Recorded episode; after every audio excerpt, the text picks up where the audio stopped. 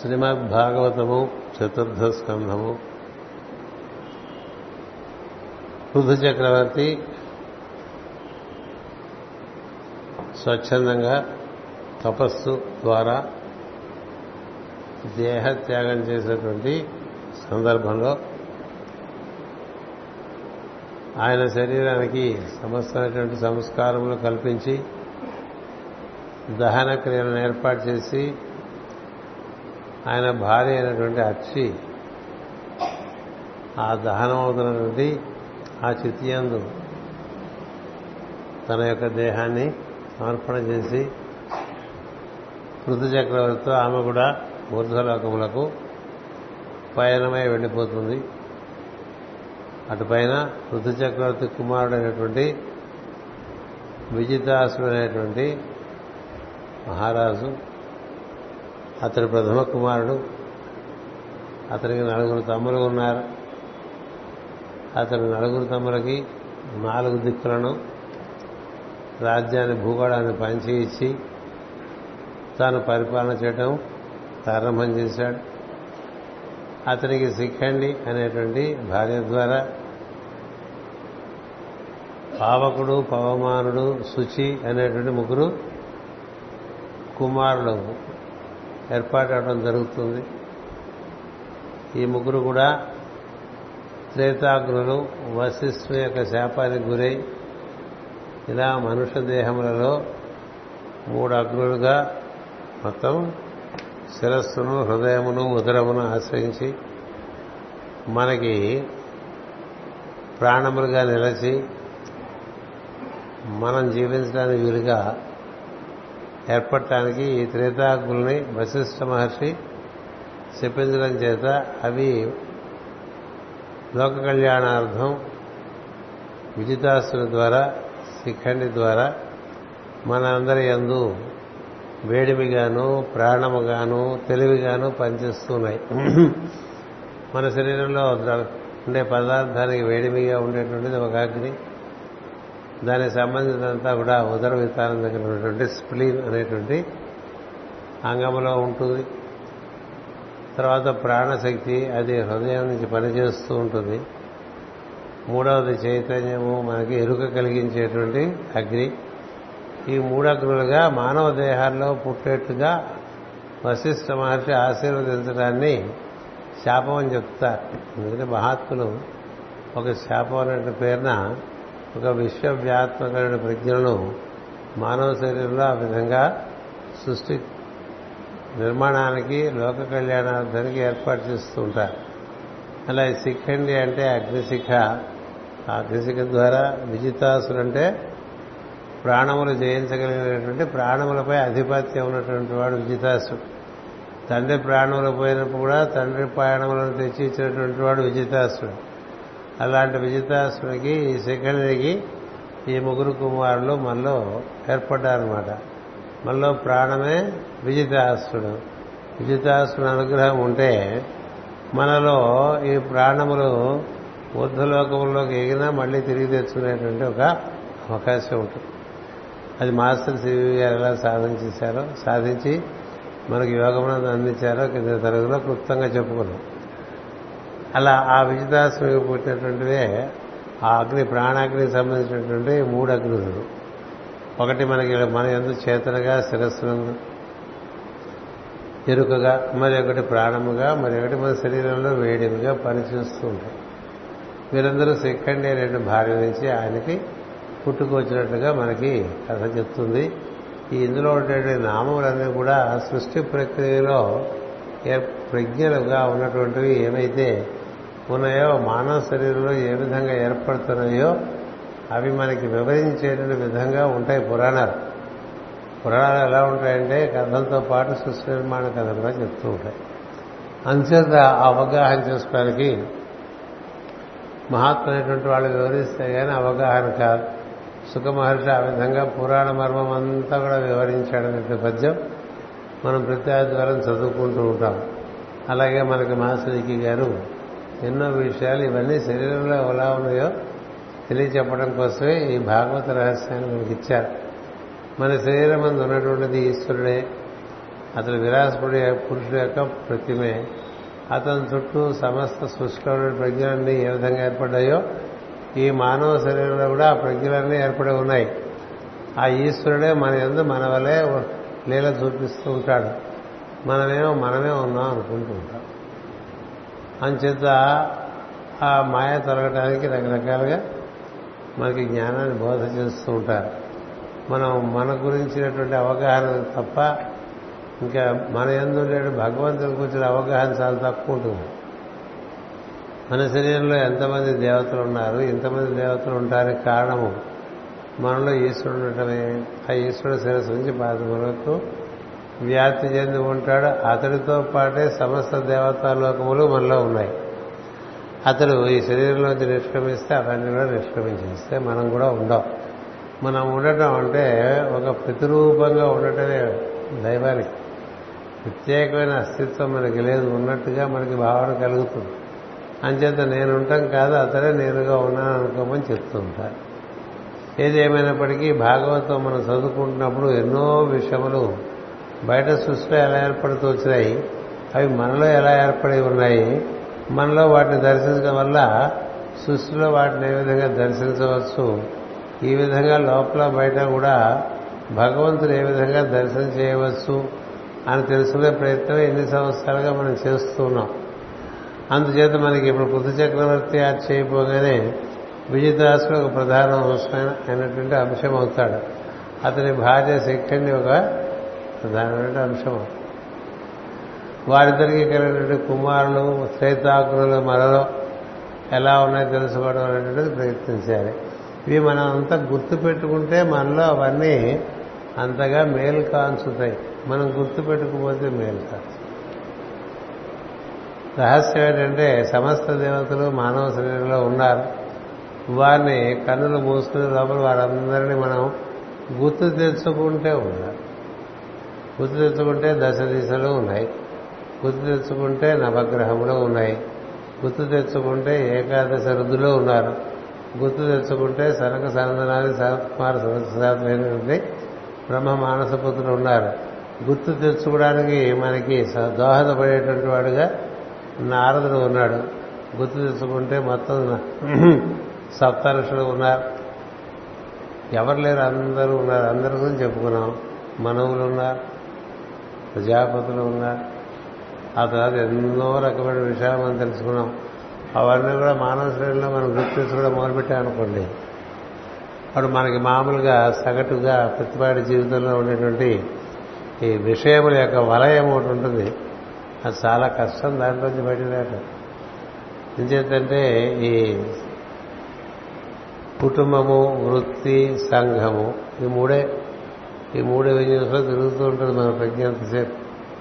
కుటుంబం కుటుంబ ముందు మనము మన శరీరము మన ఆరోగ్యం.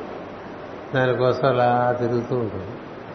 లేదంటే మన పిల్లలు భార్యకి భర్త భర్తకి భార్య అటుపైన బంధువులు అటుపైన మిత్రులు అటుపైన మన వృత్తి అటుపైన మన సంఘము ఇక్కడే వీటిలో వాటిలో ఎంత తిరిగినా అవి విషము వంటివని చెప్పాడు. మీకు ఇదివరకు కూడా చెప్పా అష్టావకుడు అనేటువంటి మహర్షి విషములందు తగులుకున్నటువంటి చిత్తము అది విషం వల్లే నేను హరించేస్తుంది కాలం ద్వారా నువ్వు హరింపబడతావు. నీ లోపల ఉన్నటువంటి సమస్త దేవతలు శిరస్సులో ఎంతమంది దేవతలు ఉన్నారు? ఎంతమంది విశ్వ దేవతలు శిరస్సులో ఉన్నారో చెప్పాను కదా. ముఖమంది అగ్ని ఉందని ముఖమంది ఇంద్రుడు ఉన్నాడు. కన్నుల ఎందు సూర్యుడు ఉన్నాడు ముక్కు పుట్టముల ఎందు అశ్విని దేవతలు ఉన్నారు కదా? ఒక చెవి ఎందు దేవతలు మరొక చెవి ఎందు పితృదేవతలు ఉన్నారని చెప్పుకున్నాం. అలా మనం చూస్తుంటే ముఖమందే ఆరుగురు దేవతలు శ్వాస ఎందు మనకి మళ్ళీ దేవతలు కనిపిస్తారు కంఠమందు వాగ్దేవతలు కనిపిస్తారు హృదయమందు హంస స్వరూపుడు కనిపిస్తాడు చూసుకునే వాళ్ళకి లేదు. అవి కాక లోపల మనం ఇలా స్కాన్ తీసుకుని మన అంగాలన్నీ రక్తమాంసాలతో కూడినవి. అవి ఎలా ఉన్నాయో చూసుకోవడం ఒక పద్ధతి. ఇది ఎలా ఉన్నాయో చూసుకోవడం ఒక పద్ధతి. కదా? అంచేత మనకి ఈ దర్శనం చేయాలంటే ఇవన్నీ మనలో ఉన్నాయని అది ఋషులు తెలియటం చేత మనకి చెప్పడం చేత మనకు తెలుస్తుంది అంచేత ఋషులు తెలియకపోతే దైవ అసలు దైవ స్వరూపమే తెలియదు. ఋషులే చెప్పకపోతే మనకి దైవ స్వరూపమే తెలియదు. వేదవ్యాసం లేకపోతే కలియుగంలో జ్ఞానమే లేదు. అందుచేత మనకి ఈ విధమైన భావన కోసం ఈ ఆదివారం సాయంత్రం పెట్టుకున్నాం. ఇది మొత్తం వారాలంతా కూడా ఆ విధంగా వ్యాప్తి చెంది మనకి కన్నులు మూసుకుంటే ఇలాంటి విషయములు గోచరిస్తాయి. గోచరిస్తే మనం దివ్య లోకాల్లో చరించడం అనేటువంటిది జరుగుతూ ఉంటుంది. లేదు అంటే ఈ విషయముల ఎందు మనం చరించడం అనేటువంటిది జరుగుతూ ఉంటుంది. అంచేత ఈ విషయవాంఛల్లో ఉండేటువంటి వాడు కాలం చేత హరింపబడతాడనేటువంటి ఒక సత్యం మనకి గమనింపబడుతూ ఉంటుంది. దానివల్ల మనకు రకరకమైనటువంటి అస్వస్థతలు వస్తాయి నిరుత్సాహం వస్తుంది. ఈ దుఃఖ భయం ఫలితంగా అనిపిస్తూ ఉంటుంది ప్రపంచం అంతా కూడా కదా? అందుచేత ఇవి తెలుసుకోవటం మనకు ముఖ్యం. ఇప్పుడు ఇదే విజితాసులకు మరొక భార్య నభస్వతి అనేటువంటి భార్య. ఇందాక సిఖండి అనే భార్య చెప్పాము సిఖండి అంటే అది మనకి మూడు లోకములు వ్యాప్తి చెందినటువంటి అగ్ని. దాని నుంచి మూడు ముగ్గురు మూడు అగ్నులుగా మనకి ఏర్పడ్డారు ఆ శిఖండి నుంచి ఇప్పుడు నభస్వతి అనేటువంటి మరి యొక్క భార్య ఉందిట. ఆమె వలన అతడు హవిర్ధారణ అనుకుని ఒక సుతుని పొందాడు. హవిర్ధారుడు. నభస్వతి అనగా ఆకాశ స్వరూపుణి అందు పుట్టిన హవిర్ధారుడు జీవుల కన్నా వెలుపల వర్తించు అగ్నిహోత్రుడు. మన లోపల అగ్ని ఉంది మన బయట అగ్ని ఉంది కదా. సో బయట అగ్ని ఒక భార్య ద్వారా లభించింది. అవి మనకి ఆకాశం ద్వారా లభిస్తుంది. ఈ లోపల అగ్ని అనేటువంటిది శిఖండి ద్వారా లభించిందట. అంటే బయట మనకి ఏర్పడే అగ్ని అంతా కూడా ఆకాశం నుంచి వాయువు అగ్ని జలము పృథివీ అలా పుట్టుకొస్తూ ఉంటాయి. అందుకని ఈ ప్రపంచంలో బయట కనిపించే అగ్ని ఏదైతే ఉంటుందో అదంతా కూడా ఆకాశం నుంచి దిగి వచ్చింది అని మనం అర్థం చేసుకోవడానికి అలా పేర్లు ఇస్తారు. నభస్వతి. ఆమె ఆకాశ స్వరూపుని. అందు పుట్టిన హవిర్ధారుడు జీవుల కన్నా వెలుపల వర్తించి అగ్నిహోత్రం. మనం ఇప్పుడు అగ్నిహోత్రం చేస్తాం కదా. ఆ అగ్నిహోత్రం ఎక్కడి నుంచి వస్తుంది? ఆ సమిధల్లోంచి వస్తుంది. ఆ సమిధల్లో అది నిమిడీకృతమై ఉన్నది కదా. ఉన్న అగ్నే బయటికి తీస్తున్నాం. అట్లా అన్ని వస్తువులు సృష్టి అంతా కూడా అగ్ని చేతే తయారు చేయబడ్డది. అంటే దేన్ని ముట్టించినా అంటుకుంటాం కదా? దేన్ని ముట్టించినా అంటుకుంటుంది. జలము అగ్నిలోంచే వచ్చింది.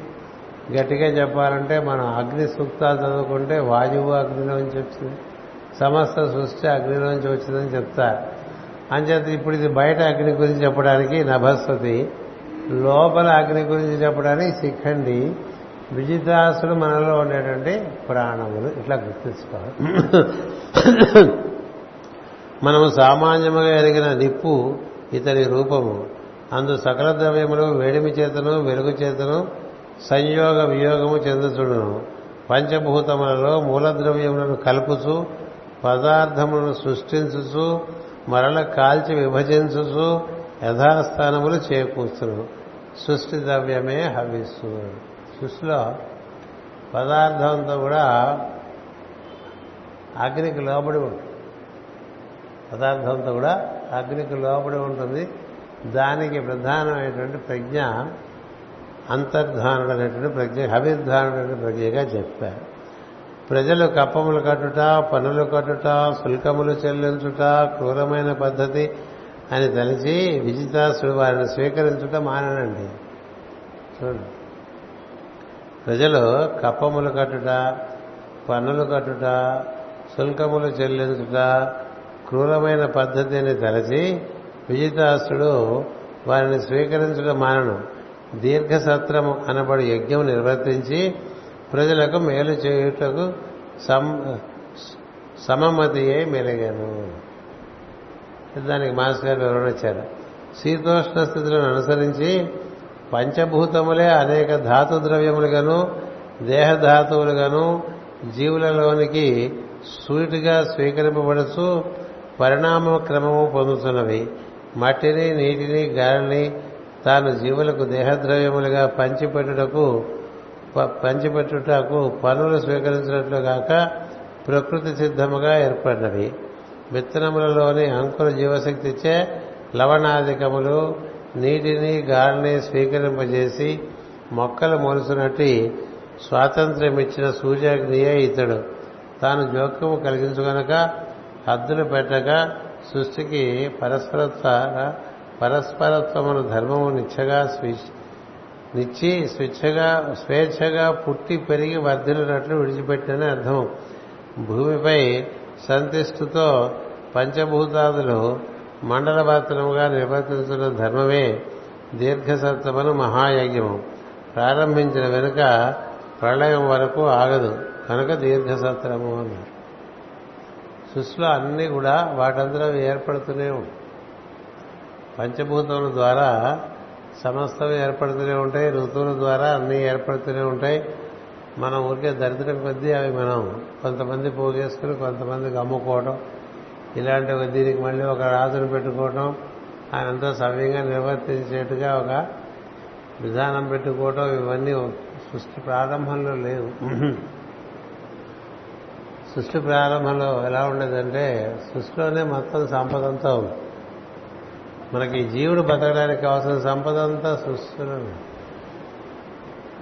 అంచేత నీ గాలి ఎలాగూ డబ్బులు కట్టక్కర్లేకుండానే వస్తాం. నీరు అలాగే లభ్యమవుతుంది పాడు చేసుకోకపోతే. కదా? పదార్థం అలాగే పెరుగుతూ ఉంటుంది.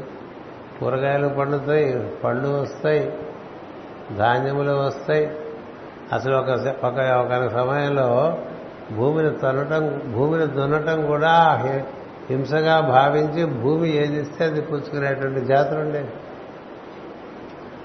నేను మెక్సికో వెళ్ళినప్పుడు అక్కడ కాలిఫోర్నియా మెక్సికో బెల్ట్లో మయన్ సివిలైజేషన్ యొక్క గొప్పతనం చూశాను. వారందరూ ఎలా ఉంటారంటే ఏం పండితే ప్రకృతి ఏమిస్తే దాంతో బతకడం ప్రకృతి ఇచ్చిన దాంతో బతకడం ప్రత్యేకించి దున్నటం అనేటువంటిది చేసింది లేదు. అలా వలసలు భూమి మీద కూడా ఇది నాది ఇది నాది ఇది నాది అని ఎవరికి వాళ్ళు భూమిని సొంతం చేసుకోవటం అనేటువంటిది లేదు. భూమిని సొంతం చేసుకోవటం అనేటువంటిది ఒక అధర్మం. ఇప్పుడు అందరూ చేస్తున్నారు. మహాత్ములు భూమి మీద అసలు ఏమీ తనదిగా చేసుకోరు. మహాత్ములు భూమి ఏది భూమి మీద ఏది తనది అని ఉంచుకోరు. అంటే ఒక పొలం ఉండదు ఒక ఇల్లు ఉండదు. ఏది తనది కాదు అంతా దైవందే. ఈ దైవ సామ్రాజ్యంలో తాను ఉన్నాడన్న భావం తప్ప ఇంకోటి లేదు. అలా ఉండేవాడు ఋషి. ఆశ్రమాలు ఏర్పాటు చేసుకుని ఉండేటువంటి వాళ్ళు ఋషులు కాదు. అరణ్యంలో ఉన్నవాటితోనే ఆ కొమ్మలతోనే ఆ ఏదో ఒక ఆచ్ఛాదం వేసుకుని అక్కడ బతుకుతూ ఉంటాయి. అక్కడ దొరికిన తింటమే. అలా ఇంపోర్ట్ చేసుకుని ఎక్స్పోర్ట్ చేసి అన్ని సీజన్లోనూ మామిడి పళ్ళు తినే పద్ధతులు ఇవన్నీ ఏం దొరికితే దాంతో జీవించ. వాళ్ళని దేవుని పిల్లలు అంటారు. ఎందుకంటే తము తాము పది మంది కోసం ఏదైనా చేయటానికి తప్ప ఇప్పుడు ఈయన అదే చేశాడు. దీర్ఘసత్రంగా సృష్టి నడిచిపోతుంది కాబట్టి తను ఎవరి దగ్గర పనులు వసూలు చేయటం ఏం లేదు. ఎవరి దగ్గర కప్పాలు కట్టించుకోవటం లేదు. కౌశాగారము లేదు. నాకు ఇవాళకి మాటి మాటికి మాస్టర్ గారు చెప్పిన వాక్యం గుర్తొస్తుంది. మాస్టర్ గారు నాన్నగారు భూమి మీద ఏమీ తనదిగా చేసుకోరు ఆయన మహావేద పండితుడు మహా ఆయుర్వేద పండితుడు మరణి మరణించారని చెప్పిన వారు కూడా బతికించినట్టు మహావైద్యుడు ఆయన. మహాయోగి ఆయన్ని సర్వేపల్లి రాధాకృష్ణుడు ఇలాంటి వాళ్ళు కూడా సంప్రదించేవారు వేదపరమైనటువంటి విషయాలు. అంతటి మహాత్ముడు ఎన్నడూ ఒక ఇల్లు కొనుక్కుందామని కానీ ఒక ఇల్లు కట్టుకుందామని కానీ ఓ పొలం పెట్టుకుందామని కానీ. మాస్టర్ గారికి మేము యాభై ఏళ్ళకి ఒక మీకు ఇల్లు కడదాం మాస్టర్ మీకు పిల్లలకి అందరికీ ఇల్లు అంటే ఆయన ఒకటే మాట చెప్పారు తాతగారికి ఇల్లు లేదు కదా. తాతగారి ఇల్లు కట్టే. మనకి ఇల్లు ఎందుకు అన్నారు ఆయన? ఆయన కూడా మేము జాగ్రత్తగా కట్టామనుకోండి. కట్టిన ఆయన ఎక్కువ రోజులు లేరు అందులో. ఆరు నెలలు ఉంటారు ఏం చేద్దంటే ఏది సొంతం చేసుకునే బుద్ధి అది సంస్కారంలో ఎంత తక్కువ ఉంటే అంత మంచిది. ఇది నాది అనేటువంటిది మమకారం కదా. ఇది నాది అనేటువంటి మమకారం కదా. అంచేత సొంతం చేసుకోవటం. ఏ సొంతం లేదు. ఋషులకు సొంతం అనేటువంటిది ఏం లేదు. ఇక్కడ ఉంటే ఇక్కడ ఉంటాడు ఇక్కడ కాదు అక్కడ ఉంటాడు అక్కడ ఉంటాడు అక్కడ ఉంటాడు. అందుకనే రాముడికి కూడా వనవాసమే బాగుండేది సీతారాములకి ఈ అయోధ్య పోరాట వాళ్ళు అయోధ్య వచ్చేసినా మళ్ళీ వనవాసం గడిపితే బాగుంటుంది కదా అనుకుంటుంటారు అలాగే జరిగింది రా అమ్మవారు. ఏం చేత వాళ్ళకి ఏమీ ఎక్కర్లేదు. ఎందుచేత? ఇదంతా భగవంతుడిది మనం ఇక్కడ ధర్మకర్తలుగా ఉంటే శరీరమే భగవంతుడు భగవంతుడిచ్చిన శరీరం కదా. దాని ఎందు మనం సవ్యంగా జీవించడమే మనకు సరైన భావన చేస్తూ సరిగ్గా ఇంద్రియాలను వాడుకుంటూ శరీరాన్ని వాడుకుంటూ జీవించడం విధానం అండి. ఎంత సంపద పోగేసుకుంటే అంత గొప్ప అనేటువంటిది అవివేకం. ఎంత భగవంతుడితో కూడి ఉంటే అంత. యూదు మతంలో కూడా ఎవరు భగవంతుడు పిల్లలు ఉంటే వాళ్ళు నిర్వచనం ఇచ్చారు. ఈ భూమి మీద ఏది తనది కాకుండా జీవించిన వాడు అందుకని వాళ్ళంతా నో మ్యాట్స్ అంటూ ఉంటారంటే అలా అలా అలా అలా కొన్నాళ్ళు ఇక్కడ కొన్నాళ్ళు అక్కడ కొన్నాళ్ళు అక్కడ కొన్నాళ్ళు అక్కడగా ఉన్నారు తప్ప వాళ్ళకు ఒక దేశం అని కూడా ఉండేది కాదు. మాది మా దేశం ఇది మా రాష్ట్రం ఇది మా ఊరు ఇది మా ఇల్లు ఎంత నువ్వు మా అనుకుంటే అంత ఇరుకు అంటే ఇది ఎందుకు చెప్తున్నానంటే ఈ విజితాసుడు భూమి మీద అతని పేరుకు రాజు తప్ప ఎవరి మీద ఈ విధంగా నిర్బంధం? దాని పైగా ఏం చెప్పాడు? ఇవన్నీ కూడా క్రూరమైన పద్ధతిని తలచేట ఇంకోరిని పరిపాలించే ఉద్దేశం సంస్కారవంతులకు ఉండదు. గుర్తుపెట్టుకోండి. ఇతరుల మీద అధిక్యత చూపించడం కానీ ఇతరులను పరిపాలించడం కానీ ఇతరులను దమించడం కానీ ఇవన్నీ సంస్కారవంతులకు ఉండవు. ఏం చేద్దంటే వాళ్ళు మనలాగానే జీవిస్తూ ఉంటారు. ఎవరెవరి సంస్కారమును బట్టే వారికి ప్రకృతి అనుభూతినిస్తుంది ఎవరెవరి సంస్కారమును బట్టి వారికి ప్రకృతి అనుభూతిస్తుంది తప్ప నేనెవడిని అనుకునేటువంటి వాడు నిజమైనటువంటి రాజయోగి. అయి ఉండటం చేత అన్ని పంచభూతాలు నిర్వర్తిస్తున్నాయి. గాలి నీరు ఇదే ప్రధానంగా కావాలండి. ఎంత భూమి ఉందండి? అందరూ ఒకచోటే చేరి ఆడవటం కన్నా ఎంత భూమి ఉంది? అలా వెళ్తే అటుపక్క ఏజెన్సీ ఏరియాలో కానీ ఆ కొండల్లో కానీ భూమి లేదా? భూమి లేక కాదు అందరం ఒక చోట చేరి ఏ ధర లేనటువంటి భూమికి గజానికే అడుక్కో లక్ష రూపాయలు చేసేస్తాం. కొట్టుకుంటూ ఉంటాం అక్కడే తీసుకుంటూ నువ్వు ఊరు బయటకు వెళ్తే? ఊరు బయటకు వెళ్తే? అక్కడ ఏజెన్సీ వైపు వెళ్ళిపోయాం అనుకోండి ఏ నర్సీపట్నం వైపు పాడేరు వైపు అక్కడ ఏదో మనం పాకేసుకుంటే ఇది నాది అని ఎవడే ఉండదు పోనీ నాది అన్న ఎంత అంటే అడుగు రూపాయి ఉంటుంది. అడుగు రూపాయి అక్కడ అడుగు లక్ష రూపాయలు. అందరూ బొంబాయిలోనే ఎందుకు ఉండాలి? అక్కడ ధర పెంచడానికి అందరూ ఇక్కడే ఎందుకు ఉండాలి? అంచేత ఈ విధమైనటువంటి మనకి అసలు ఆలోచన తేడా. అందుకనే మాస్టర్కే గారు ఒక ఎక్స్పెరిమెంట్ చేద్దాం అనుకున్నారు అది కుదరలే. కలియుగం కదా. ఫ్రమ్ మనీ టు వెల్త్ మంద్ర అని పెట్టారు. ఫ్రమ్ మనీ టు వెల్త్ అంటే అటువంటి ప్రయత్నం మనకి వసుదేవుడు చేశాడు. బృందావనాలు ఏర్పాటు చేసి కప్పాలు ఈ కంసుడి కప్పాలు కట్టకో కట్టాల్సిన అవసరం. ఆయనే రాదు అసలు వసుదేవుడే రాదు. ఈ కప్పాలు ప్రజల్ని పరిపాలించడం వీళ్ళ మీద అధికారం చూపించడం ఎంత పాశవికం అని భావించి వసుదేవుడు ప్రజల్లోకి వచ్చేసి అందరికీ వాళ్ళతో కలిసి ఉండి వాళ్ళందరూ ఎలా జీవించాలో వాళ్ళకి నేర్పుతూ వాళ్ళు పంటలు ఎలా పండించుకోవాలో ఒకరినొకరు ఆదరించుకుంటూ ఏ విధంగా జీవించాలో ఇలా చిన్న చిన్న చిన్న చిన్న బృందావనాలన్నీ ఏర్పాటు చేశాడు. ఏర్పాటు చేసి రాజు ప్రజల్లోకి వెళ్ళిపోయాడు. ఎవరు కప్పాలు కట్టక్కర్లేదు అనేసరికి ఈ లోపల ఈ కంసుడు తయారాడు కంసుడు కూడా కప్పాలు కట్టేవాళ్ళు కాదు వాళ్ళు. ఈ వసుదేవుడు అందుకని జైల్లో పెట్టాల్సి ఆయన విప్లవకారుడుగా చూశారు. ఆయన విప్లవకారుడు ఏమిటంటే ఆయనే రాజు అసలు. కథ మనం బాగా చదువుకోగానే వసుదేవుడు రాజ్యం కంసుడికి ఎట్లా వెళ్ళింది? రాజ్యం వసుదేవుడిది. అలాంటి ప్రయత్నమే మళ్ళీ కలియుగానికి ముందు మూడు వందల సంవత్సరాల క్రితము పైథాగరసుడు మహర్షి చేశాడు. బృందములు బృందములుగా జీవించడం అందరూ కలిసి జీవించడం ఆస్తులు పాస్తులు ఏం లేవు. యజ్ఞార్థం జీవిస్తూ ఉంటాం ఉన్నది నలుగురు పంచుకొని తింటూ ఉంటాం. అది పెథగోరియన్ బ్రదర్హుడ్స్ అని. అవి ఒక రెండు వందల సంవత్సరాలు పాశ్చాత్య దేశంలో చాలా మంచి కీర్తిస్తుంది. దాని దాదాపుగా ఆ విధానాన్ని కాపీ కొట్టినటువంటి వాళ్ళు ఇజ్రాయేలీస్ వాళ్ళకి దేశం ఏర్పడినప్పుడు కిబూట్స్ అని ఆ విధంగా ఏర్పాటు చేసుకున్నారు వాళ్ళు. ఎందుకంటే ఈ మనం ఏదైతే చెప్తున్నామో ఈ ఈ కాన్సెప్ట్ ఇది సృష్టి ప్రారంభంలో ఉన్నటువంటి విషయం. అందుకని పది మందికి పంచుకుంటూ పది మందితో కలిసి బతికేటువంటి వాడికి ఈ సృష్టిలో లోటే లేదు. ఎంత దాచేసుకుంటూ ఉంటే అంత లోటు వచ్చేస్తుంది. ఏం చేత దారిద్ర్యం ఎక్కువ మనసులో ఉంటుంది.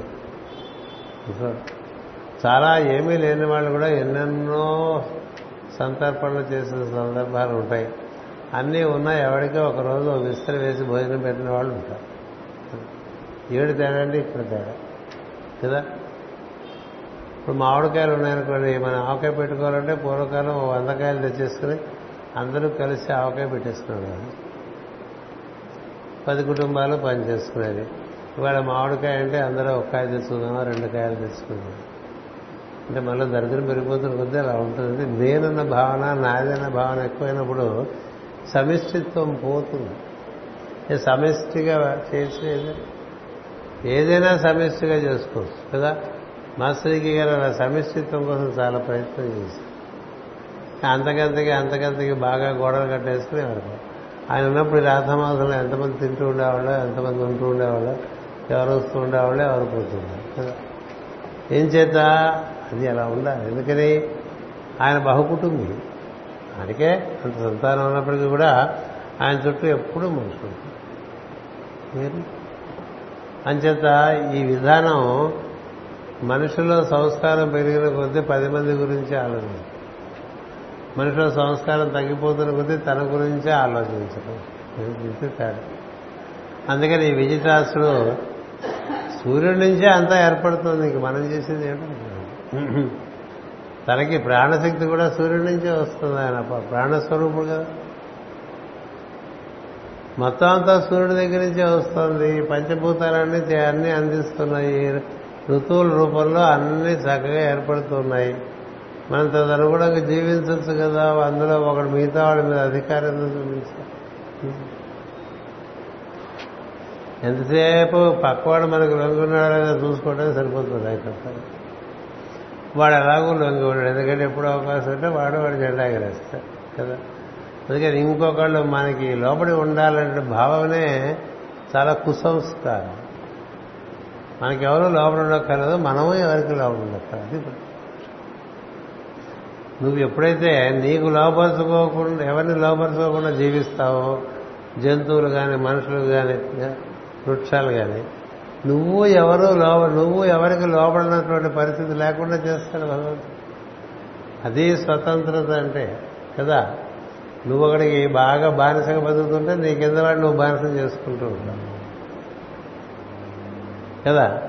పైవాడు కాళ్ళు పట్టుకునేవాడు కింద వాళ్ళు కాళ్ళు పెట్టుకోవాలని కాళ్ళు వీళ్ళు పట్టుకోవాలని చూస్తూ ఉంటారు. ఇలా ఈ రకరకాల తెలియని అజ్ఞానం ప్రవేశిస్తూ ఉంటుంది. ఇలాంటి ఖర్చు చదువుకున్నాం అనుకోండి ఇంత దరిద్రంగా బతకక్కర్లేదని తెలుస్తుంది. కదా? పూర్వకాలం మనం చెప్పారు మన.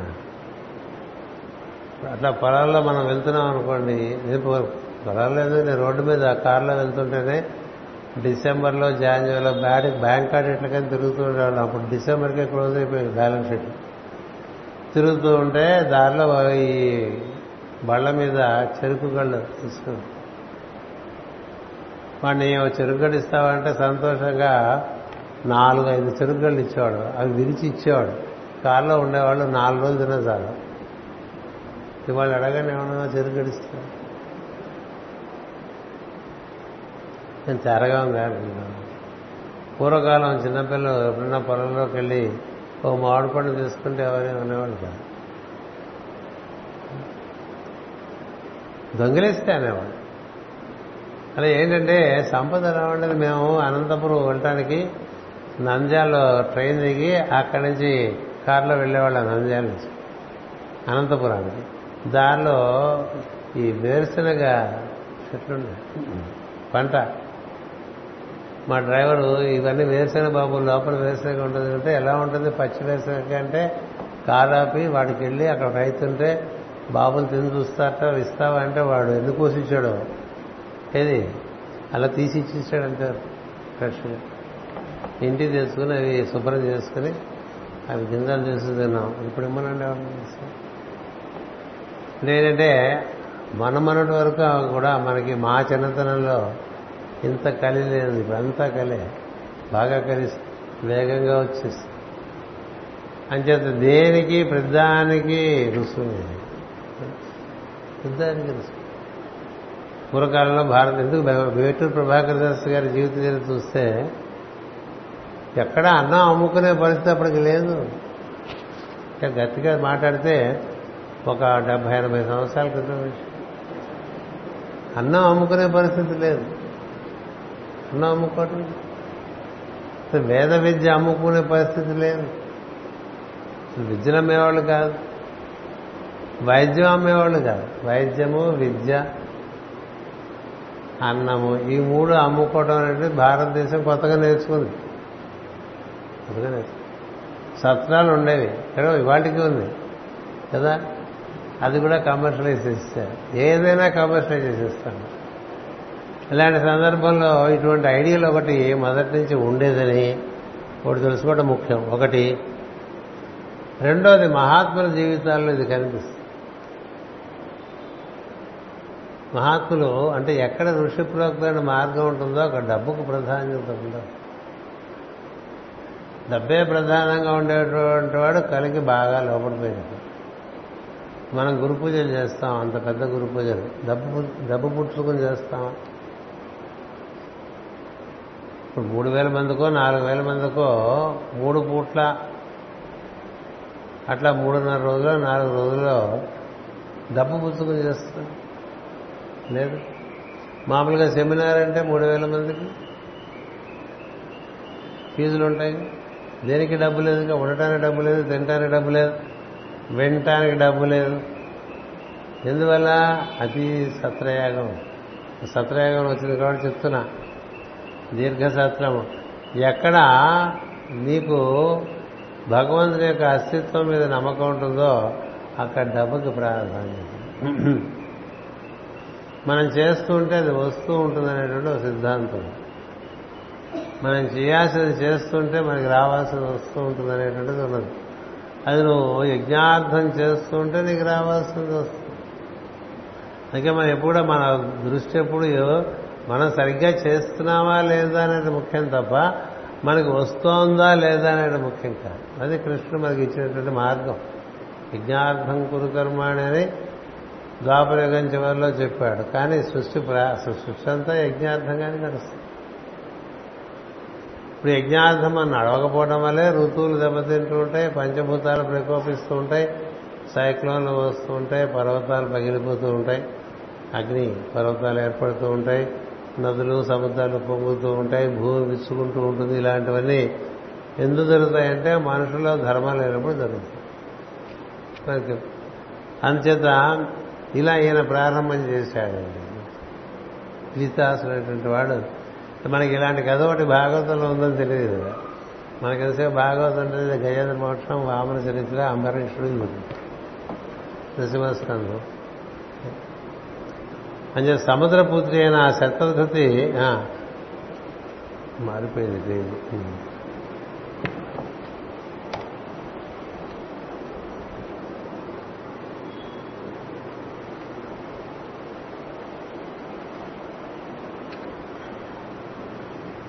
తాను జోక్యము కలిగించుకొనక హద్దులు పెట్టక సృష్టికి పరస్పరత్వమున ధర్మమునిచ్చి స్వేచ్ఛగా పుట్టి పెరిగి వర్ధిలినట్లు విడిచిపెట్టినని అర్థము. భూమిపై సృష్టిలో పంచభూ పంచభూతాదుల మండలవర్తనముగా నిర్వర్తించిన ధర్మమే దీర్ఘసత్రమను మహాయజ్ఞము.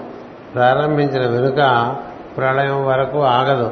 కనుక దీర్ఘసత్రము అన్నారు ఈ ప్రళయాలు కూడా మూడు రకాలుగా వస్తాయి. చిన్న ప్రళయం ఒక మధ్యస్థ ప్రళయం ఒక పెద్ద ప్రళయం.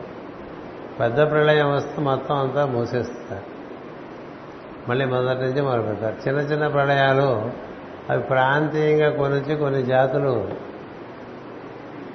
మునిగిపోయి అంటే అది చేసినటువంటి కర్మను బట్టి ఉంటాయి అవన్నీ.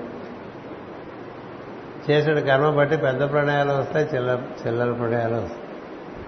అంటే ఈ చిల్లర ప్రణయాలు మనకు వచ్చినప్పుడు అవి యుగాల మార్పుగా జరుగుతాయి. పెద్ద ప్రళయం ఒక్కసారి వస్తూ ఉంటుంది. అప్పుడే మనకి ఆ చంద్రుడి మించి ఈ భూమి మీదకి జీవులందరినీ పట్టుకొచ్చింది పెద్ద ప్రళయం ఆ తర్వాత ఈ భూమి మీద ఇరవై ఏడు మహాయుగాలు జరిగినాయి. ఇరవై ఏడు మహాయుగాలు అంటే ఒక్కొక్క మహాయుగంలో నాలుగు ఒక కృతయుగం ఒక త్రేతాయుగం ద్వాపరయుగం ద్వాపర యుగం ఒక కలియుగం కలిపితే ఒక మహాయుగం. అలాంటివి ఇరవై ఏడు మహాయుగాలు జరిగినాయి. ఇరవై ఏడు మహాయుగాల్లోనూ ఒక్కొక్క మహాయుగంలోనూ నాలుగు యుగాలు తప్పని నూట ఎనిమిది సార్లు యుగాలు మారినాయి. ఈ నూట ఎనిమిది సార్లు యుగాలు మారినప్పుడు ఏం జరిగింది ఎలా జరిగింది అని ప్రశ్న ఉంటుంది. ఏం జరిగిందంటే ఎప్పుడు ధర్మం బాగా హింసింపబడి అధర్మం బాగా పెరిగిపోతే అప్పుడు ఆయా ప్రాంతాలు అలా ముంచేయటం ఉంటుంది. అలా రకరకాలుగా రకరకాలుగా రకరకాలుగా ఈ ప్రళయ లెక్కలు ఋషులకు మాత్రమే తెలుసు వేసుకుంటూ వచ్చారు. అవే మనకి పంచాంగ శ్రవణం నాడు చెప్తూ ఉంటారు. ఈ ఇరవై ఏడు మహాయుగాల్లో మనకి ప్రస్తుతం తెలిసిందంటే కలియుగం అనేటువంటిది ద్వాపర నుంచి కలి ఎప్పుడు మారిందో ఒకటి తెలుసు మనకి. అది ఎప్పుడు జరిగిందంటే శ్రీకృష్ణుడు దేహత్యాగం చేసిన తర్వాత కలి ప్రవేశం జరిగింది అని ఋషులు పురాణంలో రాశారు. అప్పటి నుంచి కలియుగం నడుస్తోంది అని చెప్పారు. ద్వాపర యుగం ఎప్పుడు వచ్చింది? త్రేత అయిందా ద్వాపరం వచ్చింది. త్రేత రాముడు వెళ్ళిపోగానే అయిపోలే. త్రేత రాముడు వెళ్ళిపోగానే వెళ్ళిపోలే. ఏవో అప్పుడు ఇలా ప్రళయాలు జరిగి కొన్ని కొన్ని మునిగిపోయి కొన్ని కొన్ని ప్రాంతాలు. ఇప్పుడు ఈ కథ అంతా కూడా మనం ఈయన తర్వాత వచ్చేటువంటి వాడు ప్రాచీన బరిహీన వస్తాడు. ఆయనకి బరిహీన పేరు ఎందుకు బర్మా దేశంలో మొదలుపెట్టాడు ఆయన కార్యక్రమం ఒకడు మనం ఇప్పుడు ఏదైతే బ్రహ్మవర్తం బ్రహ్మావర్తం బ్రహ్మావర్తం అని గొప్పగా చెప్పుకుంటుంటామో బ్రహ్మావర్తం ఆర్యావర్తం అంటూ ఉంటాం. ఆ బ్రహ్మ ప్రదేశం బర్మ. దాని దాని ప్లేసే బ్రహ్మ ప్రదేశం అది బ్రహ్మ పలకలేక బర్మ అని పిలుస్తాం కదా? మనం కూడా ఇక్కడ బ్రహ్మపురం ఉంటే దాన్ని బర్మ చేసుకున్నాగా బరంపురం చేశారు. ఎందుకంటే మనిషికి నోరే జరగదు. వాడి నాలుకే పెద్ద నాలుగుకి సంస్కృతి పోయిన కొద్దీ అక్షరాలు పలకలేరు. మనిషిలో సంస్కృతి పోతే అక్షరములన్నీ పలకలేరు. అందుకని వాడు పలికే రీతిలో దాన్ని తయారు చేసుకుంటూ ఉంటాడు ఇప్పుడు నార్త్లో మీకు వెళ్తే చాలా మంది సంస్కృత పదాలు అది విడదీసేసి ఒత్తుండేదంతా ఇంకో పదంగా ఏర్పాటు చేసుకుని మాట్లాడేస్తుంది ఇప్పుడు స్టేట్మెంట్ అని ఉందనుకోండి ఈ స్టేట్మెంట్ అండి స్టేట్మెంట్ ఇవ్వండి ఈ స్కూల్ అంట స్కూల్ అని పలకలేదు ఈ స్కూల్. ఎన్ని పదాలు మన తెలుగు వాళ్ళు కూడా చాలా రావాలండి పదాలు. ఎందుకని రావంటే సంస్కారం పోయిన కొద్దీ లోపల శుద్ధ విద్య అంకురాలు ఉంటాయి. పదహారు పైదంతములు పదహారు కిందంతములు కదండి. ఈ పదహారు పైదంతముల్లో పదహారు విద్యలు ఉంటాయి. అందుకని ఇక్కడ రూట్స్ ఉంటాయి. విద్య అంకురాలు. అవి మనం తీసేస్తూ ఉంటాం. రూట్ కెనాల్ చేసుకొచ్చారంటుంటాడు అంటే ఇంకా ఇంకొంచెం మూర్ఖుడైపోయాడు అర్థం అంతకన్నా ఏం లేదు. రూట్ కెనాల్ చేసుకొచ్చారు రూట్ చేయించుకు అన్నీ తీసే ఏం పర్లేదు. ఎందుకంటే ప్రస్తుతం మనకి వాటితో పర్లేదు కదా. విద్యలతో మనకు పనే ఉంది. ఏదో ఇలా తినేసి అలా తిరిగేస్తే తిరిగిపోయి బతుకులేదు కదా. శుద్ధ విద్యాంకురాకార ద్విజపంక్తి ద్వయోజ్వల ద్విజపంక్తి అంటే రెండోసారి పుట్టినవి పళ్ళు. మిగతావేవి రెండోసారి పుట్టవు మనలో. కదా రెండోసారి కళ్ళు రావు రెండోసారి చెవులు రావు రెండోసారి నోరు రాదు. ఏది రెండోసారి మనకు వస్తుందంటే దంతములే. అది రెండోసారి పుట్టేవి ప్రధానం. అవి వంకర టెంకరగా వచ్చినాయంటే వీడి విద్యకు అర్హత లేదని అర్థం చేసుకోవాలి. అది కూడా చూడాలి. సాముద్రిక శాస్త్రంలో ఏం చెప్తారంటే ఎవరికైతే పను వలసలు సరిగ్గా లేకపోతే వారికి విద్య రాదు. అంటే ఎత్తుపళ్ళ వాళ్ళు పక్కపళ్ళ వాళ్ళు రకరకాల పళ్ళ వాళ్ళు మనకు కనిపించరు మహాత్ములు. ఇప్పుడు రాముడిని వినా ఒక కృష్ణుని వినా ఒక పను వరుస బాగుంటుంది. అంతేకాదంటే బయటికి పడుకొచ్చి పక్కకి వెళ్ళిపోయి మూడు ఊడిపోయి నాలుగు మిగిలి ఇలా ఉండదు. ఎందుకు పై వరుస అంతా కూడా విద్యాంకురాలు. కింద వరుస తినటానికి. కింద వరుస లేకపోతే తినలేరు కదా? దాని మీద వేసి కదా దంచుకోవాలి. పై వరుస విద్యలు. అంటే కొంతమంది ఇక్కడ కూర పళ్ళు ఉంటాయంటే వాడు చాలా హత్య చేస్తాడు. తెలుసుకుంటే చాలా ఉన్నాయండి. ఎందుకు ఇటు వచ్చామనం విద్య కదా? సో ఈ విద్య మనకి బాగా రావాలంటే అంటే ఉచ్చారణ విషయానికి వచ్చి చెప్పా శిక్ష అనేటువంటిది ఒక అంగం వేదాంగాలు. అందుకని ఆ శిక్ష అనేటువంటి అంగం ఏం చెప్తుందంటే చక్కగా పలకటం నేర్చుకోరా అని. ప్రతి అక్షరం స్పష్టంగా పలకమని చెప్తుంది. ప్రతి అక్షరం స్పష్టంగా పలకమంటుంది. అక్షరం తర్వాత అక్షరం చక్కగా వరుసగా వచ్చేట్టుగా పలకమంటుంది. అక్షరం పలికితే బలంగా ఉండాలని చెప్తుంది. శిక్షా వ్యాఖ్యాం శమ. వర్ణస్వర అలా స్వరంగా ఉండదు పలక నచ్చులు కొట్టుకుంటూ మాట్లాడదు. మాత్రాబలం పలికే మాత్ర అంటే ఒక అక్షరం. ప్రతి అక్షరాన్ని దానిలో శబ్దంలోంచి శక్తి పుడుతుంది. అందుకని దాన్ని పలికే విధంగా మింగేయకూడదు అక్షరాలు. అక్షరం అక్షరం అక్షరం అంటే కాదు అది. అక్షరం అంటే అక్షరము. కదా? మాట్లాడితేనే తెలిసిపోతుంది మీ దగ్గర ఏముందో విద్య పెద్దలకి. కదా? మాట్లాడితే తెలిసిపోతుంది విద్య పనికొస్తాడా పనికిరాడా అని.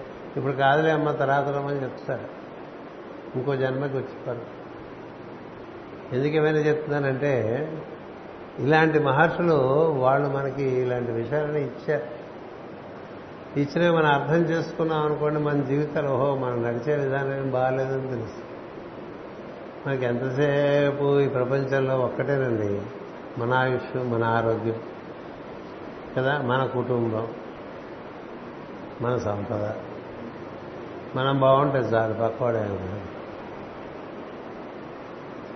తన మాస్టర్ గారు పక్కవాడు పక్కవాడంటే నిప్పంటుకుంటే ఆ రోజులు అన్ని పాకలే కదా ఇప్పుడు నిప్పంటుకునే పరిస్థితులు లేవు ఎలక్ట్రికల్ తేడా పడుతుంది. ఇప్పుడు వచ్చిన పక్కవాడి ఇంట్లో నిప్పంటుకోగానే నువ్వు నీ ఇంట్లో నీళ్ళు తీసుకెళ్ళి అక్కడే ఆపేసావు అనుకో నీ ఇంటి వరకు రాదు పక్కవాడి బాగా మంటుకుంటే నీ ఇంట్లో నీళ్ళతో ముందు నీళ్ళు తడుపుకున్నావు అనుకో ఇదిగా చేస్తాడు ఎందుకు తడుపుతున్నారంటే ఏమో అది ఇటు వస్తే మరి అక్కడ కొట్టచ్చు కానీ. ప్రస్తుతం ఆలోచన అంతే. ఏం మారదు. నేను నేను నాది నావాడు ఏం లేదు. అందుకని భాగవతం చాలా అవసరం. ఎందుకు అవసరం అంటే కనీసం మనం బతికే తీరు బాగలేదని తెలుసుకోవడానికి. ఏదో పెద్ద ఉద్ధరించేస్తున్నాను కాదు. మన యొక్క సెల్ఫ్ ఎగ్జామినేషన్కి పని. పక్కవాడు తిన్నాడా లేదా మనకు అనవసరం మన మన పొట్ల మనం విప్పేసుకుంటాం మనం తినేసుకుంటాం. ముందుగానే పొట్లాలు చేసేసుకుని వెళ్ళిపోయేవాడు ఉంటారు. అందరూ తిన్నారో లేదా ఎవరికి ఎక్కడ భోజనానికి చివరని చెప్పారు. ఇది యజ్ఞఫలం. భోజనం ముందే కొట్టేసామనుకోండి నువ్వు దొంగవని చెప్పారు అందరూ తర్వాత తింటా ఉంటే కుదరదు కదా. నువ్వు తిని మిగతా వాళ్ళందరూ తినేటికి అన్న సాయం చేయి. ఏదో ఒకటి ఇంకో నీకు ఇతరుల ఆలోచన ఉండాలిగా. ఇలా గౌబా తినేసి వెళ్ళిపోవడం పై వాళ్ళకి ఎందుకు వచ్చారు అందరూ ఖాళీ అయిపోతుంది ఎంత స్పీడ్గా తినేసి వెళ్ళిపోతారో ఆశ్చర్యం ఎందుచేత? మన గురించే ఆలోచన. మన నెక్స్ట్ ప్రోగ్రాము ఇలా ఉంటాయి కదా. అదే ఇలాంటి వాడికి విజితాసులు అంటే ఏమెక్కుతుందండి అయినప్పటికీ వచ్చింది కాబట్టి చెప్పుకోవాలి కాబట్టి చెప్పుకుందాం ఈయన అసలు బొత్తిగా ఎవరి గురించి పరిపాలిద్దామని పెట్టుకోలే. అందరికీ అన్ని అందిస్తూనే ఉన్నాడు భగవంతుడు. ఎంతెంత తాపత్రయపడిపోతూ ఉంటామండి వాళ్ళ గురించి వీళ్ళ గురించి పిల్లల గురించి. ఎవరెవరి కర్మఫలం బట్టి వాళ్ళు తెలుసుకుంటారు. మనం పెట్టేదే లేదు ఎవరికి. పూర్వకాలం అంతంత సంతానం కన్నారంటే వాళ్ళు పోషిస్తాం అనుకుని కన్నారండి మాకు ఒక రెండు తరాలు వెనక్కెళ్తే ఏంటైనా సరే పది మంది పిల్లలు కనీసం పోషించేస్తామని కన్నారు వాళ్ళు యజ్ఞం చేసేసారు అంతే పితృయజ్ఞం. వచ్చిన వాళ్ళు వాళ్ళ అదృష్టం బట్టి వాళ్ళకి వాళ్ళు చేసిన దాన్ని బట్టి వాళ్ళకి అందుతుంది. నువ్వెంత కూర్చి అక్కడ పెట్టినా మరు నిమిషాలు పోతుంది. కోట్లు కోట్లు సంపాదించి కొడుకు ఇస్తే మూడేళ్ళలో పూర్తి చేసిన వాళ్ళు ఉన్నారు మా ఊళ్ళో మా క్లయింట్స్లో ఏది? తండ్రి ముప్పై ఏళ్ళు కోట్లు పోగేసి ముగ్గురు కొడుకులకి ఇస్తే వాళ్ళు మూడేళ్ళు మొత్తం పూర్తి ఇంతేనా నువ్వు సంపాదించిందని చెప్పారండి. అదే డిలే అయిపోయింది ఏమిటి సార్ అంటే మరి అంతే ఇప్పుడు నువ్వు పిల్లల్ని కనగలవు తప్ప వాళ్ళ యొక్క ఆ గీతలు నువ్వు కనలేవు కదా. వాడి గీతలతో వాడు వస్తాడు. కదా? మరి ఎవరో ఒక అనామకుడికి అబ్దుల్ కలాం పుట్టాడు. ఇంకో అనామకుడికి మరి నరేంద్ర మోడీ పుట్టాడు. నీకు పుట్టలేదా? అలాగే అంతంత వాళ్ళకి చాలా బొత్తిగా ఏమీ తెలియని వాడు పుట్ల దేని బట్టి పుట్టారో నీ సంస్కారం బట్టి నీ సంస్కారం బట్టే కదా? ఆత్మావైపుతున్నాము అంచేత మనం ఏం చేయాలి? మన సంస్కారాలు పెంచుకోవడం ఒక్కటి మార్గం ఇంకేం మార్గం మన సంస్కారాలు పెరగాలంటే మన చుట్టూ ఉండేటువంటి జీవ కారుణ్యం వాటి ఎందుకు కారుణ్యం ఉండాలి. జీవకారుణ్య సంఘాలు ఉండేవి పూర్వకాలం. కేవలం మానవ సేవని కాదు జీవకారుణ్యం అంటే ప్రాణి ఉన్న ప్రతిదానికి అది చీమైనా వేస్తావు. చీమైనా? దేనికి ఏమీ అందకూడదు అన్ని మనకే మిగలాలి కదా ఓ చీమ తింటానికి ఏముండదు కదా? ఓ దోమ కుట్టడానికి ఏమీ లేదు. అంచేత ఇది చాలా పెద్ద విషయం అందుకని చెప్పాల్సి వచ్చింది. విజితాసు అంటే ఇందులో ఒక విషయం ఏంటంటే ఈ యుగాంతాల కథ. అది కదా అక్కడ. ఆ యుగాంతాలు ఇప్పటికి నూట ఎనిమిది అయినా ఈ భూమి మీద. మనకి తెలిసింది మహా అయితే అంతకు ముందుదే. అది కృష్ణుడు యొక్క దీంతో సరిపెట్టారు. అట్లాగే అట్లాంటిస్ ఒకసారి మునిగిపోయింది. అది ఒక యుగాంతం. ఆ తర్వాత ఆర్యజాతి వచ్చింది. అంతకుముందు పసిఫిక్ మహాసముద్రం అప్పుడు ఒకసారి మునిగిపోయింది. అదంతా భూమి ఒకప్పుడు. అది మునిగిపోయింది. అప్పుడు ఒక యుగం వచ్చింది. ఎన్ని జరిగినాయి ఎవరు చెప్పలేరు కొన్ని ఉదాహరణకి చెప్తారు దానివల్ల మనకి ఏం పెద్ద ఉరుగు వచ్చేది లేదు. మనం చేయాల్సింది ఒకటే. మనం మన ధర్మాన్ని నిర్వర్తించుకోవటం అనేది ఇప్పుడు ఈ కలియుగం ఎప్పుడు ఎంత అయిపోతుంది అంటే మనం చేసే పనులు బట్టే కదా? ధర్మం యొక్క పరిపాలన బట్టి ఎక్కడ అధర్మం మరీ ఎక్కువైపోతే అక్కడ ముంచేస్తారు ఎన్నో నాగరికతలు అట్లా మునిగిపోయినాయి చిన్న చిన్నవి. ఒకప్పుడు భారత నాగ భారతీయ నాగరికత దెబ్బతింది. తర్వాత గ్రీకులు దెబ్బతిన్నారు ఈజిప్షియన్స్ దెబ్బతిన్నారు బ్యాబిలోనియన్స్ దెబ్బతిన్నారు. మన మన మన ఐరోపా ఖండం మొత్తం ప్రపంచం అంతా పాకిన వాళ్ళు ఇప్పుడు వాళ్ళు ఉన్నాము ఇప్పుడు అమెరికా యుగం చిన్న చిన్నవన్నీ ఇట్లా వస్తుంటాయి పోతూ ఉంటాయి పెద్ద పెద్దవి ప్రకృతి నిర్వర్తిస్తుంది. మొత్తం మునిగిపోవడం అనేది అది యుగాంతం. ఆ మొత్తం ముగిపోవడం మహాయుగానికి ఒకసారి. అలాంటిది నూట ఎనిమిది అయినా ఇంకా ఈ భూమి ఇట్లా ఉంది. అది ఒకటి చెప్పదలుచుకున్నా మీకు ఏం చేద్దంటే ఈ యుగములు ఎట్లా లెక్క కడతారు ఈ యుగం అయిపోయింది యుగం వచ్చిందంటే అది కేవలం ఋషులకు మాత్రమే అవగాహన అయ్యే విషయం తప్ప ఇంకెవరికి మామూలుగా జన సముద్రంలో తిరుగుతున్నటువంటి వాళ్ళు ఎవరికి అర్థమయ్యే విషయం కాదు మేడం బ్లావెట్స్కి కూడా సీక్రెట్ డైరెక్ట్లో ఆ మాట రాస్తుంది యుగము లెక్కలు ఎవ్వరూ చెప్పలేదు. అవి హిమాలయాల గుహల్లో తపస్సులు చేస్తున్న ఋషులకే తెలుసు వాళ్ళు ఎప్పుడన్నా చెప్తే మాకు తెలుస్తుంది చెప్పు అంటే దాని ద్వారా ఎక్కువ మనం పోకలేదు విజితాసు వీటిని పరిపాలించచ్చు ఆత్మదర్శనము చేయగలిగాను. ఇదో మార్గం అండి. ఆత్మదర్శనం చేయడానికి సర్వజీవుల ఎందు ఉండేటువంటి దైవాన్ని దర్శనం చేస్తూ అతను ఎలా ఈ మొత్తం అంతా నిర్వర్తిస్తున్నాడో చూస్తున్నారు. కూడా చూడటమే ఇప్పుడు మన ఋతువులు మారినాయి కదా ఇప్పుడు ఎండాకాలం వచ్చేస్తుంది. చలికాలం ఎండాకాలం ఎట్లా మారింది? మారితే ఎలాంటి శుభ పరిణామాలు వస్తున్నాయి? ఎండాకాలంలో జరగవలసిన శుభ పరిణామాలు ఎండాకాలంలో జరుగుతాయి. వానాకాలంలో రావాల్సిన శుభ పరిణామాలు వానాకాలంలో వస్తాయి. ప్రతి కాలంలోనూ శుభాశుభ ఫలములు ఉంటాయి. వాటిని దర్శిస్తూ అట్లా ఈ జరుగుతున్న విషయానికి ఊరికే నామమాత్రం అధిపతి తప్ప తనేవి కలిగించుకుని చేసి అవన్నీ శిక్షించేదేం లేదు. అలాంటి రాజు అండి ఆయన. అందుకని ఆత్మదర్శనం చేయగలిగాడు. తన చాతుర్యంతో పరమాత్మను జీవులలో హంసస్వరూపులుగా స్థాపించినట్టు యజ్ఞము చేశాడు. ఆయన కంట్రిబ్యూషన్ ఏమిటంటే ఈ జాతికి ప్రతి వారికి కూడా లోపల ఈ హృదయంలో హంస స్వరూపుడైనటువంటిది మనకి ఈ విరాట్ పురుషుడు ఏర్పడినటువంటి పదిహేను విశ్వప్రజ్ఞలో హంస స్వరూపుడు కూడా అతని వల్లనే మన హృదయం అట్లా ప్రాణస్పందన జరుగుతూ ఉంటుంది. ఆ హంస స్వరూపుని జీవులలో హంసస్వరూపుడుగా స్థాపించినట్టు చాతుర్యముతో పరమాత్మను జీవులలో హంసస్వరూపుడుగా స్థాపించినట్టు యజ్ఞము చేసెను. జీవులందరిలో తానొకడై ఆశ్చర్యకర ఆశ్చర్యకరమైన యోగ సమాధిని పొందను. దానినే మోక్ష మార్గముగా స్థాపించాను. అంటే ఇప్పుడు ఈయన ఒక మోక్ష మార్గాన్ని స్థాపించాడండి. విజితాసుడు అంటే ప్రాణం. చెప్పాగా వాళ్ళ నాన్నలో కూడా ఆయనే ప్రాణం.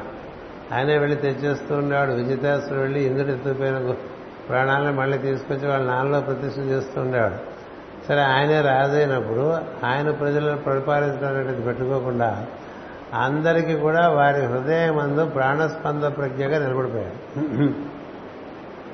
హృదయమందు ప్రాణస్పందన ప్రజ్ఞగా నిలబడిపోతే ఆ ప్రాణస్పందన ప్రాణం అక్కడే ఉంటుంది ప్రధానంగా కదా. హృదయమందు ఉంటుంది ప్రాణం.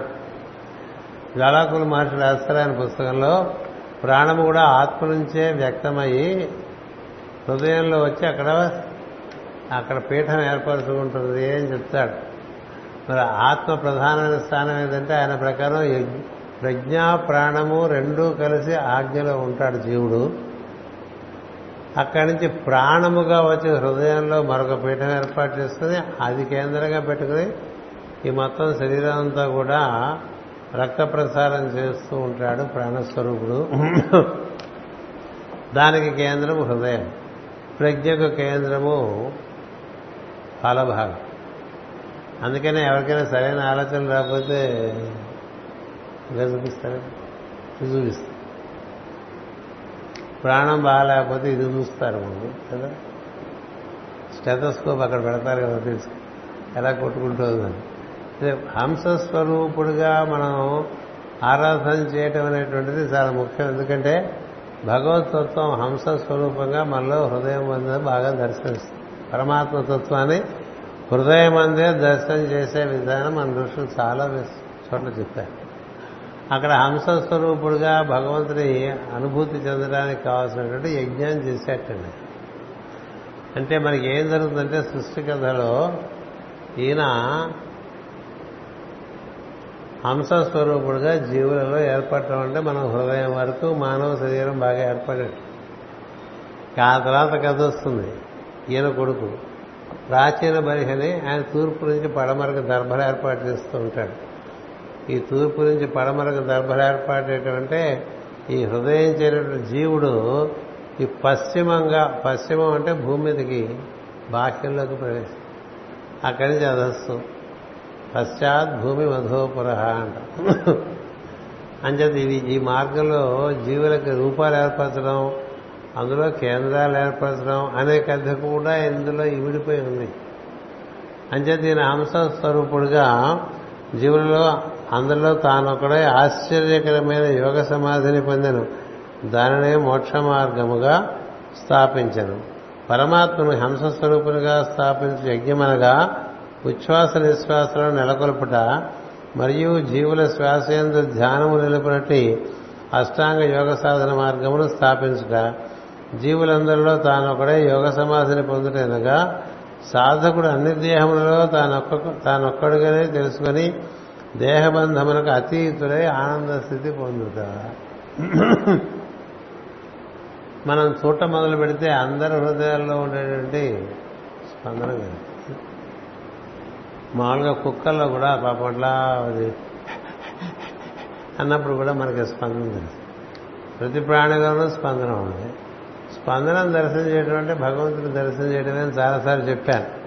ఎందుకంటే ఆ స్పందన అలా నిర్వర్తింపడానికి కారణం అక్కడ పరమాత్మ యొక్క అస్తిత్వం. అలాగే మన ఎరుక కూడా ఆ పరమాత్మ యొక్క అస్తిత్వం వల్ల ఎరుక. ఎందుకంటే అది ప్రజ్ఞ ఇది ప్రాణము. ఈ రెండింటి ఎందు భగవంతుడి యొక్క అస్తిత్వాన్ని దర్శనం చేస్తూ ఉంటే అందరి హృదయాల్లోనూ తనే తన తన హృదయంలో దొరుకుతున్నది అక్కడ కనిపిస్తుంది అలా కనిపిస్తూ ఉండటం వల్ల మనకి క్రమంగా అందరి ఎందుకంటే భగవంతుని దర్శన అవకాశం పెరుగుతుంది. అప్పుడు మనం కేవలం మన చుట్టూ మనం తిరగకుండా అందరి ఎందుండే భగవంతుని దర్శనం చేసినట్టుగా ఉంటుంది. ఇలా ఒకటి ఏర్పాటు చేశాడు సృష్టి అనేటువంటిది. ఈయన చేసినటువంటి పని ఆ తర్వాత ఈయన కుమారుడు ప్రచేత ప్రాచీన బరిహలు వస్తాడు. ఆ తర్వాత ఆయన కుమారులు ప్రచేతసులు వస్తారు. ప్రచేతసులు అంటే వాళ్ళు ఇంద్రియ ప్రజ్ఞలు. మనకి ఆ రెండు కథలు తర్వాత పై దేశాల నుంచి తిరిగి వచ్చిన తర్వాత మొదలుపెట్టి చెప్పుకుంటాం. ప్రాచీన బలిహి చేసే కార్యక్రమం. ఇది విజితాసుల యొక్క కార్యక్రమం. అంతకుముందు వాళ్ళ తండ్రి గారు పృథు చక్రవర్తి కార్యక్రమం చాలేదు అందుకని ఈ కథను చక్కగా మీరు గుర్తుపెట్టుకోవడానికి ప్రయత్నం చేయండి. ఎంత గుర్తుంటే అంత జ్ఞానం లోపల ఘనీభవిస్తుంటుందండి ఎంత మర్చిపోతే అది మళ్ళీ మామూలుగానే అందుకని విజ్ఞాన ఘన రూపిణి అంటారు అమ్మవారు. అట్లా మనకి లోపల తెలుసుకున్న జ్ఞానం మళ్ళీ మరపుకు రాకుండా మిగిలిపోవాలి. మిగిలిపోవాలంటే దాన్ని బాగా మాటి మాటికి మాటికి మాటికి గుర్తు తెచ్చుకుంటే అలా మిగిలిపోయే అవకాశం ఉంటుంది. నిజంగా నిర్వర్తించుకుందాం. మళ్ళీ మనకి దక్షిణ అంటే సాయన దక్షిణ సంక్రమణానికి భాగవతం క్లాస్ ఉంటుంది. నేను జూన్ పదిహేనుకి రేపు ఆదివారం బయలుదేరి వెళ్ళి జూన్ పదిహేను తిరిగి వస్తాను. అక్కడ ఇరవై ఒకటి జూన్ తర్వాత ఏం క్లాసులు ఏ ఆదివారం వస్తే ఆ ఆదివారం నుంచి మనకి తరగతులు ప్రారంభమవుతాయి. ఈ లోపల ఇది కొంచెం నెమరు వేస్తున్నాండి ఇప్పుడు ఈ విజయశాస్త్రుడు అన్నదమ్ములు ఎవరు గుర్తుపెట్టడం లేదు. హర్యసుడు ధూమకేతువు దక్షిణ దక్షిణుడు ఇలాంటి చెప్పుకున్నాం ద్రామిణుడు ఇలాంటి చెప్పుకున్నాం. అంతర్ధానుడు. అటు పైన హవిర్ధనుడు వచ్చాడు. ఈ పృథు చక్రవర్తి ఎవరికి జనించాడు? ఆయన ఎలా ఉండేవాడు? ఆయన తండ్రి ఎవరు? ఆయన తండ్రి ఎవరు? ఆయన తండ్రి ఎవరు? అట్లా వెనక కథ కొంత కనీసం గుర్తుంచుకునే ప్రయత్నం చేయండి. వచ్చిన తర్వాత మళ్ళీ ఒకసారి అప్పుడు జనగా ఫ్రెష్గా ఉంటారు మీరు. మళ్ళీ చెప్పుకోవచ్చు. అంచేత మనం ఇక ముందు చెప్పుకునేది ప్రాచీన బర్హి కథ. ఆ ఉపాఖ్యానంలోకి వెళ్తాం. దీంతో మనకి పృథు చక్రవర్తి తర్వాత విజితాసుడు కథ. ఈ రెండు మనకి పూర్తి అయినట్టు స్వస్తి ప్రజాభ్య పరిపాలయంతాం. న్యాయేన మార్గేణ మహిమహేషా. గోబ్రాహ్మణేభ్య శుభమస్తు నిత్యం. లోకా సమస్త సుఖినో భవంతు. లోకా సమస్త సుఖినో భవంతు. లోకా సమస్త సుఖినో భవంతు. ఓం శాంతి శాంతి శాంతి.